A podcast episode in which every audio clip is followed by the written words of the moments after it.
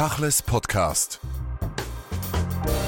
Richard Schneider, die fünfte Woche des Krieges in Israel hat begonnen. Im Moment gibt es diese Art von Bodenoffensiven kleinerer Natur. Wo steht diese Offensive im Moment? Also die israelische Armee hat ja selber erklärt, dass sie mittlerweile Gaza-Stadt umzingelt hat. In Gaza-Stadt beziehungsweise unten drunter in diesem Tunnelnetzwerk ist ja die eigentliche Zentrale der Hamas. Und jetzt ist die große Frage, wie die Israelis vorgehen werden. Denn ab jetzt muss man befürchten, dass bei dem Häuserkampf und bei dem Versuch, das Tunnelnetzwerk dort in Gaza-Stadt zu vernichten, es zu blutigsten Kämpfen kommen wird. Häuserkampf ist immer wahnsinnig schwierig. Und das heißt, ab jetzt muss man befürchten, dass die Zahl der Todesopfer auch auf israelischer Seite rasant steigen können. Im Krieg ist natürlich immer Zensur und Propaganda äh, ein Problem für Journalismus, wenn es darum geht, Dinge einzuordnen, Informationen zu bekommen und zu verifizieren. In den letzten Tagen weiß man auch nicht mehr so viel aus äh, der israelischen Perspektive, was passiert. Es wird zwar informiert, aber sehr reduziert. Wissen Sie da mehr? Das ist ganz schwierig. Man kriegt eine Menge Informationen und vieles von dem, was man erfährt, kann man nicht wirklich verifizieren. Das heißt, man muss sehr, sehr vorsichtig sein mit dem, was die, auch die Israelis erzählen. Was die Hamas erzählt, ist sowieso überhaupt nicht verifizierbar. Und da muss man auch, äh, glaube ich, doppelt skeptisch sein, weil es ist keine staatliche Organisation das ist eine Terrororganisation, die natürlich eine ganz bestimmte Agenda und ein bestimmtes Narrativ hat. Aber auch bei den Israelis gibt es natürlich immer den Versuch, die eigene Seite zu schildern, aus der eigenen Seite zu schildern. Da kann man aber trotzdem, weil es ein offeneres System, eine offenere Gesellschaft ist, kann man natürlich nochmal, Entschuldigung, ähm, ganz anders äh, überprüfen. Aber was tatsächlich innerhalb Gazas im Detail vorgeht, das wissen wir auch von der israelischen Seite nicht wirklich. Es gab nun äh, Diskussionen um Waffen, Stillstände oder zumindest äh, kurze Unterbrechungen für humanitäre Aktionen. Die Amerikaner haben das ja gefordert. Netanyahu hat vehement gesagt, er täte das nicht, wenn nicht Geiseln freikommen würden. Wie ist die Situation jetzt in den Verhandlungen der Geiseln? Also ich glaube zunächst einmal, was den Waffenstillstand betrifft, den jetzt gerade Außenminister Tony Blinken eingefordert hat, ähm, ist so die Antwort der Israelis hinter verschlossenen Türen etwas weniger dezidiert. Äh, Blinken hat auch den Israelis gesagt, ihr müsst uns sozusagen einen Waffenstillstand geben oder eine Feuerpause, nicht einen Waffenstillstand, aber eine Feuerpause. Dann könnt ihr länger Krieg führen. Mit anderen Worten, in dieser Logik, je mehr ihr erlaubt, dass es humanitäre Hilfe für die Bevölkerung gibt, desto länger können wir als USA dafür sorgen, dass ihr euren Kampf führen könnt, obwohl viele in der Welt das nicht mehr wollen. Das ist eine ganz merkwürdige Ratio, aber letztendlich ist sie sicher nicht ganz falsch. Was heißt das aber ganz konkret? Man hat ja jetzt immer wieder auch gelesen, dass Blinken versucht, die Zeit nach Netanyahu einzuläuten. Ähm, was wurde da besprochen? Ich glaube, was die Amerikaner sehr klar machen, und zwar wirklich aus den eigenen Fehlern, die sie im Irak und in Syrien gemacht haben, in, in, in ihrem Kampf gegen den Islamischen Staat, im Kampf gegen Saddam Hussein auch noch im Irak, ist, dass sie sehr klar wissen, dass wenn man nicht wirklich ein, ein eine, genaue Idee hat, was nach der Eroberung dieses Gebiets oder nach der Zerstörung der Hamas geschehen soll, dass man da eigentlich wirklich vom Regen in die Traufe kommt und eigentlich das ganz, ganz große Chaos heraufbeschwört. Also die Amerikaner versuchen die Israelis mit allen ihren Möglichkeiten darauf hinzudrängen, eine politische Idee zu haben am Tag eins nach dem Krieg. Und die politische Idee kann nur bedeuten, und genau da beginnt das Problem, dass man eine palästinensische Eigenstaatlichkeit aufbaut. Aber das ist mit dieser ultrarechten Regierung in Israel nicht zu machen. Und da genau wird es problematisch. Und das ist auch genau das, was für Israel am Ende dieses Krieges extrem bedrohlich werden könnte. Viele fragen sich ja in diesen Tagen der mehrfachen Bedrohungen, auch im Norden und in der Westbank, wie stark ist eigentlich Israels Armee aufgestellt? Jetzt nicht nur alleine auf der Ebene der Intelligenz und der Expertise und der Geheimdienstinformation, sondern generell. Das ist die Frage aller Fragen. Wir wissen es nicht. Wir wissen es deswegen nicht, weil die israelische Armee in den letzten Jahrzehnten vor allem Polizeidienst gemacht hat. Polizeidienst heißt, vor allem im Westjordanland dafür zu sorgen, dass die Siedler sicher sind. Ähm, die Kriege, die man in Gaza oder mit Gaza geführt hat, waren keine echten Kriege, weil man sie überwiegend aus der Luft nur geführt hat, weil man keine Risiken eingehen wollte. Aber man hat in den letzten zwei Jahrzehnten gesehen, dass immer dann, wenn Bodentruppen mit ins Spiel kamen, 2006 im Libanon, 2008, 2009 im Gazakrieg, dann noch mal kurz 2012, diese Bodentruppen keine wirklich sehr glückliche Rolle gespielt haben. Ganz im Gegenteil, sie waren nicht sehr erfolgreich. Und die Frage ist, und die Frage wird natürlich jetzt auch laut gestellt in Israel, hat man den Fehler gemacht, sich zu sehr auf Technologie zu verlassen, auf die Überlegenheit im Hightech-Bereich? Oder kann diese Armee quasi auch noch wirklich Krieg, den, den klassischen Krieg, denn das ist, was die Feinde Israels natürlich können und vor allem auch die Feinde Israels, die Hezbollah, die Hamas, sind mittlerweile in ihren technologischen Möglichkeiten sehr viel weiter gekommen, als viele das noch glauben.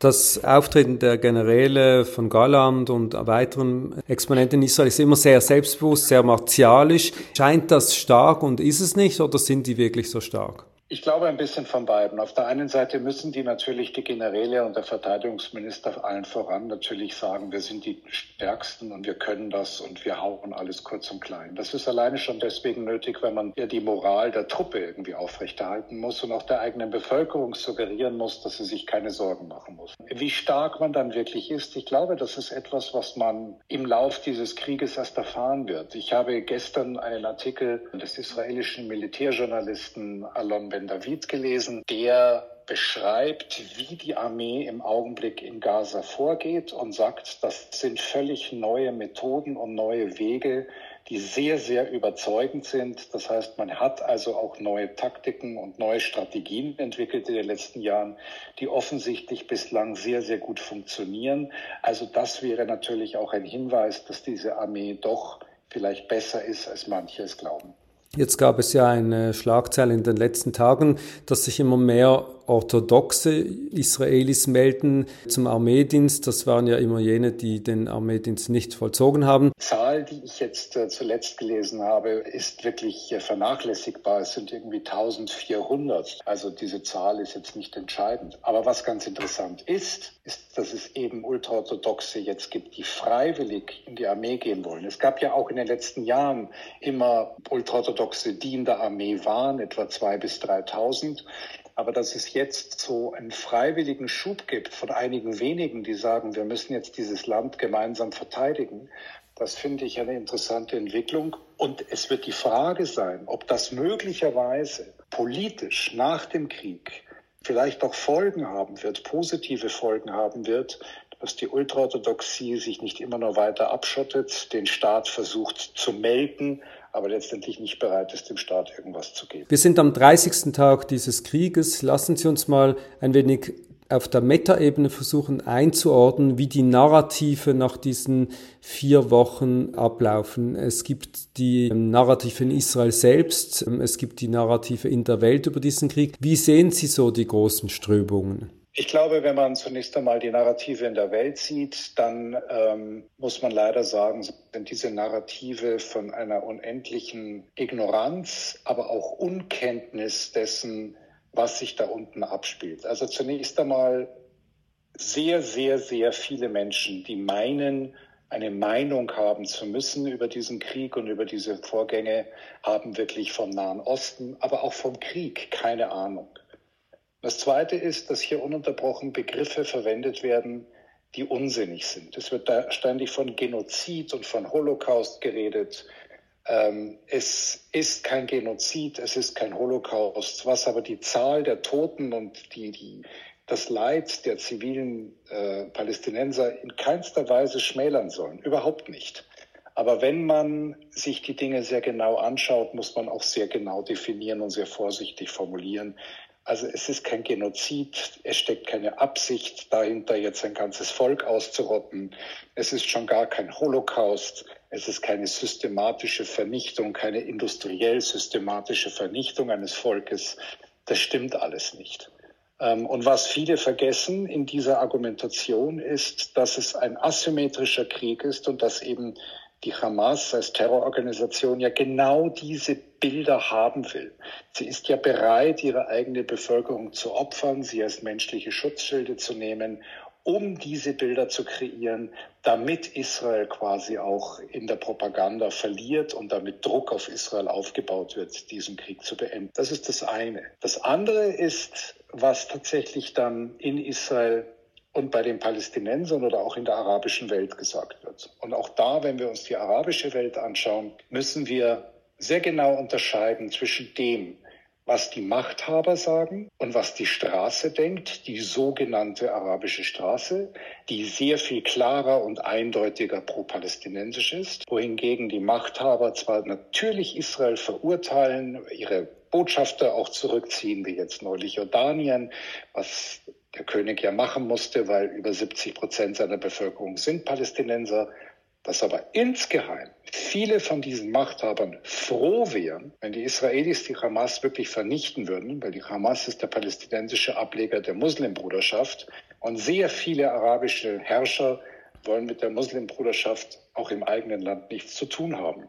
Also auch da gibt es eine, eine öffentliche, ausgesprochene Meinung und eine Meinung, die insgeheim existiert. Und auf der israelischen Seite, ich glaube, da ist das Narrativ nach wie vor sehr, sehr stark geprägt vom Trauma des 7. Oktober. Denn auch in Israel werden Begrifflichkeiten benutzt, die nicht stimmen. Da wird auch von dem, der Tag wird auch als Genozid, als Shoah bezeichnet, auch als Pogrom. Das ist es ja noch am ehesten. Aber auch dieser Tag mit diesen ganz, ganz schrecklich hohen Zahlen und mit dieser unglaublichen Barbarei ist kein Holocaust.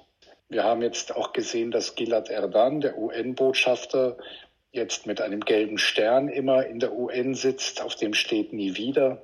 Und er vergleicht das Schweigen der Menschen und in der oder das Schweigen der UN äh, mit dem Schweigen von 33 und 38.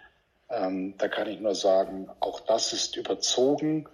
Ähm, Israel ist heute oder das jüdische Volk ist heute nicht in der gleichen Situation wie 33. Es gibt einen jüdischen Staat, es gibt eine jüdische Armee. Juden werden zumindest in der westlichen Welt von den Regierungen offiziell geschützt. Es gibt keine staatlichen Verfolgungen von Juden in der westlichen Welt. Es gibt Antisemitismus, aber das ist nochmal ein anderes Thema der wird auch schlimmer.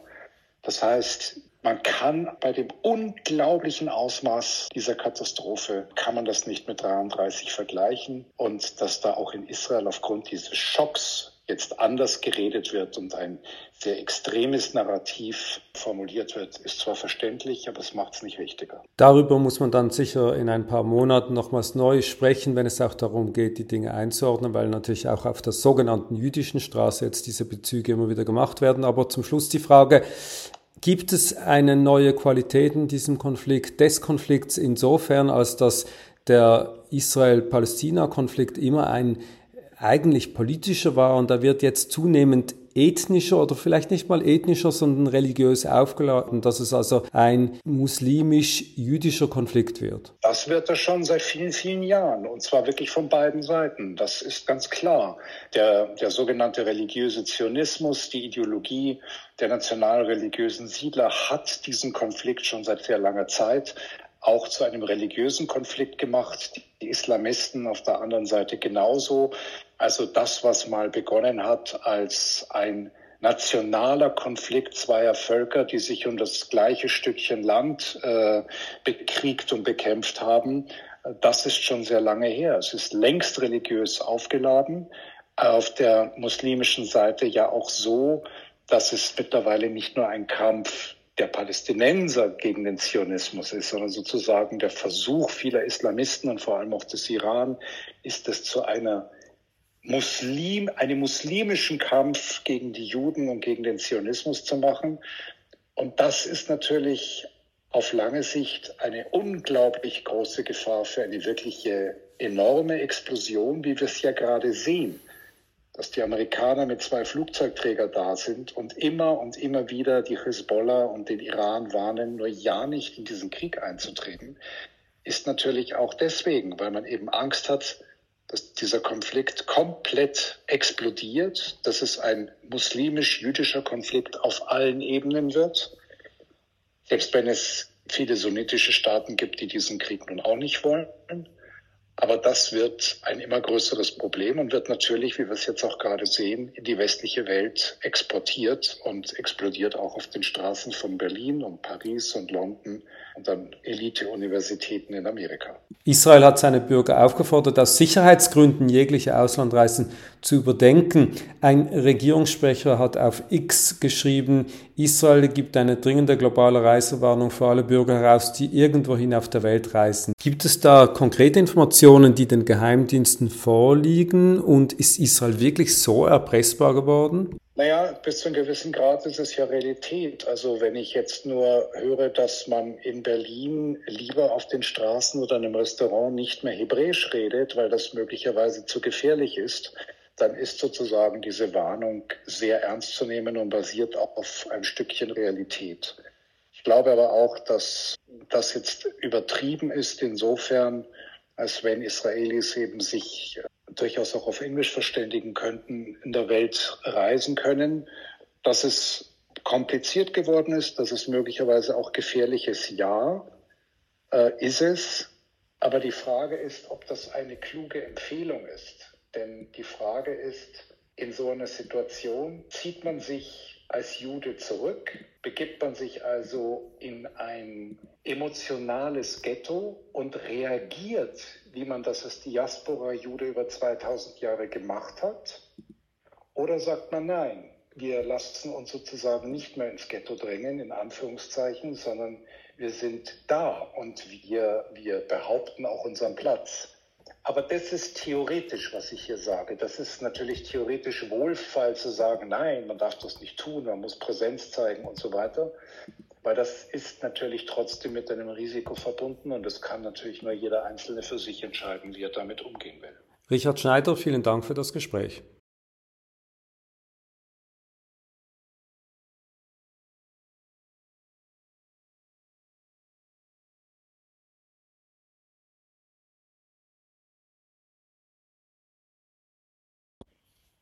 Richard Schneider, die fünfte Woche des Krieges in Israel hat begonnen. Im Moment gibt es diese Art von Bodenoffensiven kleinerer Natur. Wo steht diese Offensive im Moment? Also die israelische Armee hat ja selber erklärt, dass sie mittlerweile Gaza-Stadt umzingelt hat.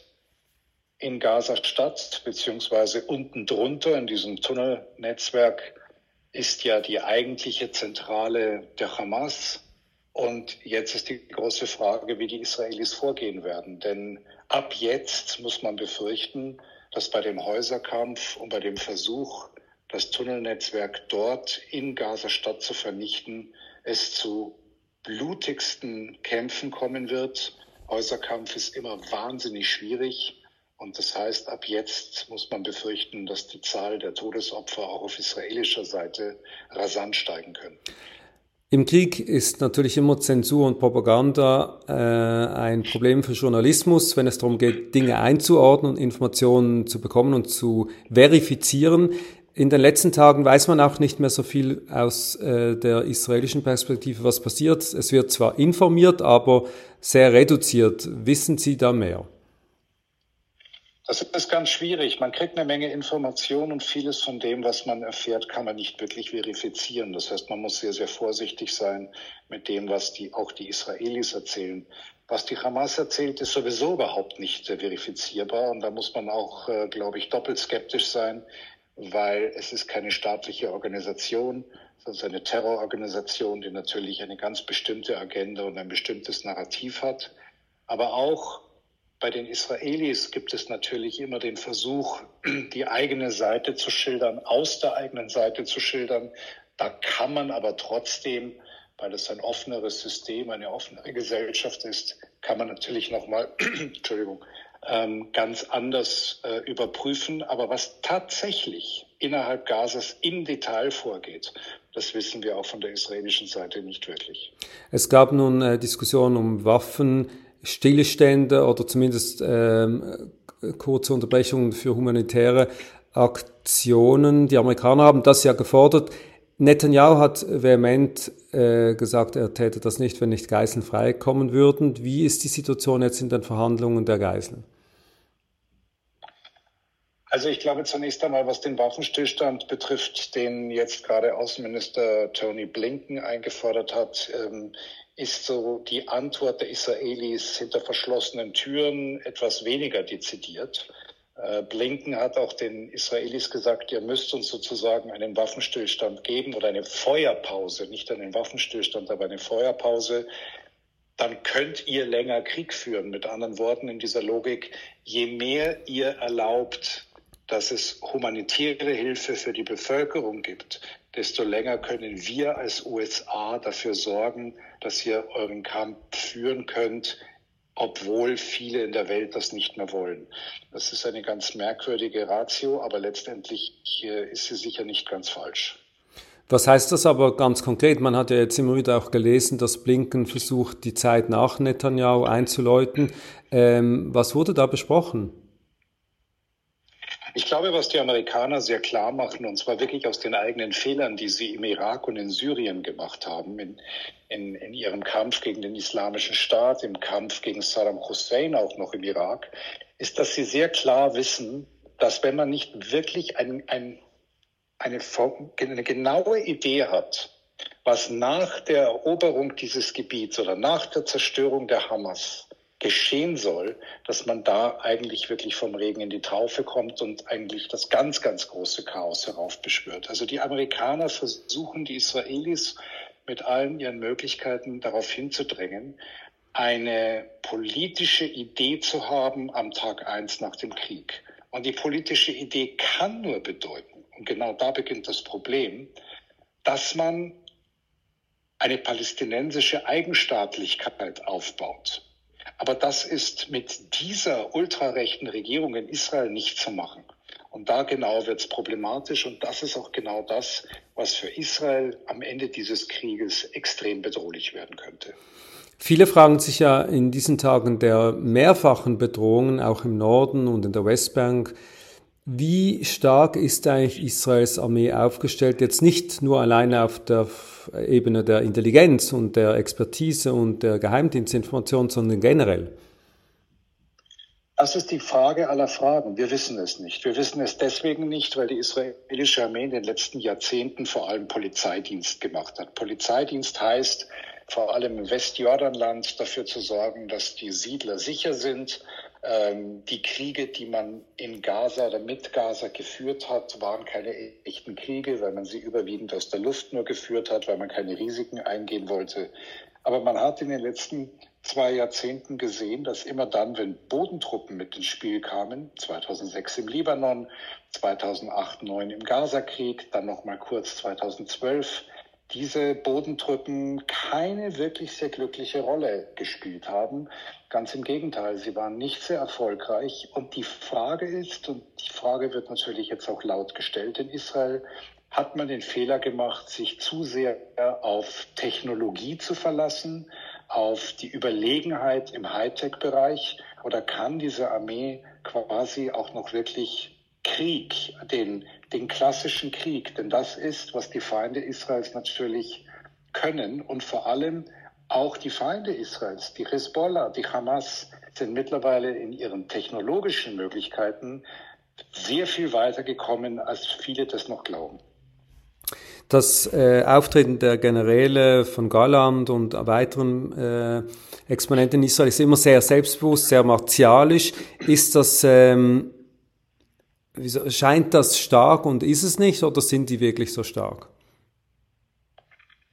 Ich glaube ein bisschen von beiden. Auf der einen Seite müssen die natürlich die Generäle und der Verteidigungsminister allen voran natürlich sagen, wir sind die Stärksten und wir können das und wir hauen alles kurz und klein. Das ist alleine schon deswegen nötig, wenn man ja die Moral der Truppe irgendwie aufrechterhalten muss und auch der eigenen Bevölkerung suggerieren muss, dass sie sich keine Sorgen machen muss. Ähm, wie stark man dann wirklich ist, ich glaube, das ist etwas, was man im Lauf dieses Krieges erst erfahren wird. Ich habe gestern einen Artikel äh, des israelischen Militärjournalisten Alon Ben David gelesen, der beschreibt, wie die Armee im Augenblick in Gaza vorgeht und sagt, das sind völlig neue Methoden und neue Wege, die sehr, sehr überzeugend sind. Das heißt, man hat also auch neue Taktiken und neue Strategien entwickelt in den letzten Jahren, die offensichtlich bislang sehr, sehr gut funktionieren. Also das wäre natürlich auch ein Hinweis, dass diese Armee doch vielleicht besser ist, als manche es glauben. Jetzt gab es ja eine Schlagzeile in den letzten Tagen, dass sich immer mehr orthodoxe ähm, Israelis melden, äh, zum Armeedienst. Das waren ja immer jene, die den Armeedienst nicht vollzogen haben. Das ist auch zum Teil vielleicht eine etwas besorgniserregende Meldung mitten im Krieg. Warum besorgniserregend? Weil das sind ja nicht Leute, die extrem gut ausgebildet sind. Nein, natürlich nicht. Und äh, die Zahl, die ich jetzt äh, zuletzt gelesen habe, ist wirklich äh, vernachlässigbar. Es sind irgendwie 1400. Das habe ich vor ein paar Tagen gelesen. Also diese Zahl ist jetzt nicht entscheidend. Aber was ganz interessant ist, ist, dass es eben Ultraorthodoxe jetzt gibt, die freiwillig in die Armee gehen wollen. Es gab ja auch in den letzten Jahren immer ähm, Ultraorthodoxe, die in der Armee waren, etwa zwei bis 3.000. Aber dass es jetzt so einen freiwilligen Schub gibt von einigen wenigen, die sagen, wir müssen jetzt dieses Land gemeinsam verteidigen, das finde ich eine interessante Entwicklung. Und es wird die Frage sein, ob das möglicherweise politisch nach dem Krieg vielleicht auch Folgen haben wird, positive Folgen haben wird, dass die Ultraorthodoxie sich nicht immer nur weiter abschottet, den Staat versucht zu melken, aber letztendlich nicht bereit ist, dem Staat irgendwas zu geben. Lassen Sie uns zum Schluss etwas äh, sprechen, ähm, oder ich beginne nochmal so. Äh, wir sind am 30. Tag dieses Krieges. Lassen Sie uns mal ein wenig auf der Metaebene versuchen einzuordnen, wie die Narrative nach diesen vier Wochen äh, ablaufen. Es gibt die äh, Narrative in Israel selbst, äh, es gibt die Narrative in der Welt über diesen Krieg. Wie sehen Sie so die großen Strömungen? Ich glaube, wenn man zunächst einmal die Narrative in der Welt sieht, dann ähm, muss man leider sagen, sind diese Narrative von einer unendlichen Ignoranz, aber auch Unkenntnis dessen, was sich da unten abspielt. Also zunächst einmal sehr, sehr, sehr viele Menschen, die meinen, eine Meinung haben zu müssen über diesen Krieg und über diese Vorgänge, haben wirklich vom Nahen Osten, aber auch vom Krieg keine Ahnung. Das Zweite ist, dass hier ununterbrochen Begriffe verwendet werden, die unsinnig sind. Es wird da ständig von Genozid und von Holocaust geredet. Ähm, es ist kein Genozid, es ist kein Holocaust, was aber die Zahl der Toten und die, die, das Leid der zivilen äh, Palästinenser in keinster Weise schmälern sollen. Überhaupt nicht. Aber wenn man sich die Dinge sehr genau anschaut, muss man auch sehr genau definieren und sehr vorsichtig formulieren, also es ist kein Genozid, es steckt keine Absicht dahinter, jetzt ein ganzes Volk auszurotten. Es ist schon gar kein Holocaust. Es ist keine systematische Vernichtung, keine industriell systematische Vernichtung eines Volkes. Das stimmt alles nicht. Ähm, und was viele vergessen in dieser Argumentation ist, dass es ein asymmetrischer Krieg ist und dass eben die Hamas als Terrororganisation ja genau diese Bilder haben will. Sie ist ja bereit, ihre eigene Bevölkerung zu opfern, sie als menschliche Schutzschilde zu nehmen, um diese Bilder zu kreieren, damit Israel quasi auch in der Propaganda verliert und damit Druck auf Israel aufgebaut wird, diesen Krieg zu beenden. Das ist das eine. Das andere ist, was tatsächlich dann in Israel und bei den Palästinensern oder auch in der arabischen Welt gesagt wird. Und auch da, wenn wir uns die arabische Welt anschauen, müssen wir sehr genau unterscheiden zwischen dem, was die Machthaber sagen und was die Straße denkt, die sogenannte arabische Straße, die sehr viel klarer und eindeutiger pro-palästinensisch ist, wohingegen die Machthaber zwar natürlich Israel verurteilen, ihre Botschafter auch zurückziehen, wie jetzt neulich Jordanien, was der König ja machen musste, weil über 70 Prozent seiner Bevölkerung sind Palästinenser, dass aber insgeheim viele von diesen Machthabern froh wären, wenn die Israelis die Hamas wirklich vernichten würden, weil die Hamas ist der palästinensische Ableger der Muslimbruderschaft und sehr viele arabische Herrscher wollen mit der Muslimbruderschaft auch im eigenen Land nichts zu tun haben. Also auch da gibt es eine, eine öffentliche, ausgesprochene Meinung und eine Meinung, die insgeheim existiert. Und auf der israelischen Seite, ich glaube, da ist das Narrativ nach wie vor sehr, sehr stark geprägt vom Trauma des 7. Oktober. Denn auch in Israel werden Begrifflichkeiten benutzt, die nicht stimmen. Da wird auch von dem, der Tag wird auch als Genozid, als Shoah bezeichnet, auch als Pogrom, das ist es ja noch am ehesten.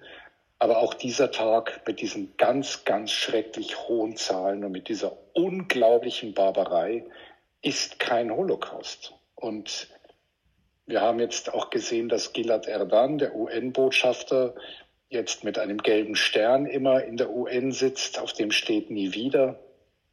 Und er vergleicht das Schweigen der Menschen und in der oder das Schweigen der UN äh, mit dem Schweigen von 33 und 38.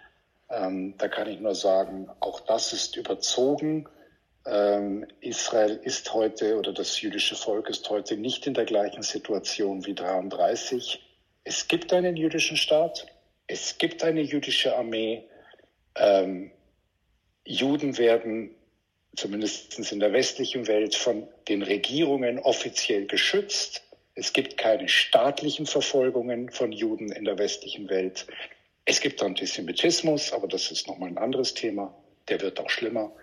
Das heißt, man kann bei allen Katast bei, bei, bei dem unglaublichen Ausmaß dieser Katastrophe ähm, kann man das nicht mit 33 vergleichen. Und dass da auch in Israel aufgrund dieses Schocks jetzt anders geredet wird und ein sehr extremes Narrativ äh, formuliert wird, ist zwar verständlich, aber es macht es nicht wichtiger. Darüber muss man dann sicher in ein paar Monaten nochmals neu sprechen, wenn es auch darum geht, die Dinge einzuordnen, weil natürlich auch auf der sogenannten jüdischen Straße jetzt diese Bezüge immer wieder gemacht werden. Aber zum Schluss die Frage, gibt es eine neue Qualität in diesem Konflikt, des Konflikts insofern, als dass der Israel-Palästina-Konflikt immer ein eigentlich politischer war und da wird jetzt zunehmend ethnischer oder vielleicht nicht mal ethnischer, sondern religiös aufgeladen, dass es also ein muslimisch-jüdischer Konflikt wird? Das wird er schon seit vielen, vielen Jahren und zwar wirklich von beiden Seiten. Das ist ganz klar. Ähm, der, der sogenannte religiöse Zionismus, die Ideologie der nationalreligiösen Siedler hat diesen Konflikt schon seit sehr langer Zeit auch zu einem religiösen Konflikt gemacht. Die Islamisten auf der anderen Seite genauso. Also das, was mal begonnen hat als ein nationaler Konflikt zweier Völker, die sich um das gleiche Stückchen Land äh, bekriegt und bekämpft haben. Das ist schon sehr lange her. Es ist längst religiös aufgeladen. Auf der muslimischen Seite ja auch so, dass es mittlerweile nicht nur ein Kampf der Palästinenser gegen den Zionismus ist, sondern sozusagen der Versuch vieler Islamisten und vor allem auch des Iran, ist es zu einer Muslim, einem muslimischen Kampf gegen die Juden und gegen den Zionismus zu machen. Und das ist natürlich auf lange Sicht eine unglaublich große Gefahr für eine wirkliche enorme Explosion, wie wir es ja gerade sehen, dass die Amerikaner mit zwei Flugzeugträger da sind und immer und immer wieder die Hezbollah und den Iran warnen, nur ja nicht in diesen Krieg einzutreten, ist natürlich auch deswegen, weil man eben Angst hat, dass dieser Konflikt komplett explodiert, dass es ein muslimisch-jüdischer Konflikt auf allen Ebenen wird, selbst wenn es viele sunnitische Staaten gibt, die diesen Krieg nun auch nicht wollen. Aber das wird ein immer größeres Problem und wird natürlich, wie wir es jetzt auch gerade sehen, in die westliche Welt exportiert und explodiert auch auf den Straßen von Berlin und Paris und London und dann Elite-Universitäten in Amerika. In diesem Zusammenhang ist zu erwähnen, dass Israel ja jetzt gewarnt hat vor Reisen Israelis, äh, von Israelis im, im Ausland. Äh, man könnte das sogar weitertragen. Es war auch in der einen oder anderen Meldung ähm, zu lesen, dass man aufpassen müsste, als Jude oder Jüdin in der Welt zu reisen. Ist das ähm, auf Basis von ernsten Informationen, die die israelische Regierung hat oder die Geheimdienste, dass jetzt ähm, Juden gefährdet sind in, außerhalb Israels? Naja, bis zu einem gewissen Grad ist es ja Realität. Also wenn ich jetzt nur höre, dass man in Berlin lieber auf den Straßen oder in einem Restaurant nicht mehr Hebräisch redet, weil das möglicherweise zu gefährlich ist, dann ist sozusagen diese Warnung sehr ernst zu nehmen und basiert auf ein Stückchen Realität. Ich glaube aber auch, dass ähm, das jetzt übertrieben ist insofern, als wenn Israelis eben sich ähm, durchaus auch auf Englisch verständigen könnten, in der Welt reisen können. Dass es kompliziert geworden ist, dass es möglicherweise auch gefährlich ist, ja, äh, ist es. Aber die Frage ist, ob das eine kluge Empfehlung ist. Denn die Frage ist, in so einer Situation zieht man sich als Jude zurück, begibt man sich also in ein emotionales Ghetto und reagiert, wie man das als Diaspora-Jude über 2000 Jahre gemacht hat? Oder sagt man nein, wir lassen uns sozusagen nicht mehr ins Ghetto drängen, in Anführungszeichen, sondern wir sind da und wir, wir behaupten auch unseren Platz. Aber das ist theoretisch, was ich hier sage. Das ist natürlich theoretisch wohlfall zu sagen, nein, man darf das nicht tun, man muss Präsenz zeigen und so weiter. Weil das ist natürlich trotzdem mit einem Risiko verbunden und das kann natürlich nur jeder Einzelne für sich entscheiden, wie er damit umgehen will und umgehen kann. Richard Schneider, vielen Dank für das Gespräch. Ich danke Ihnen.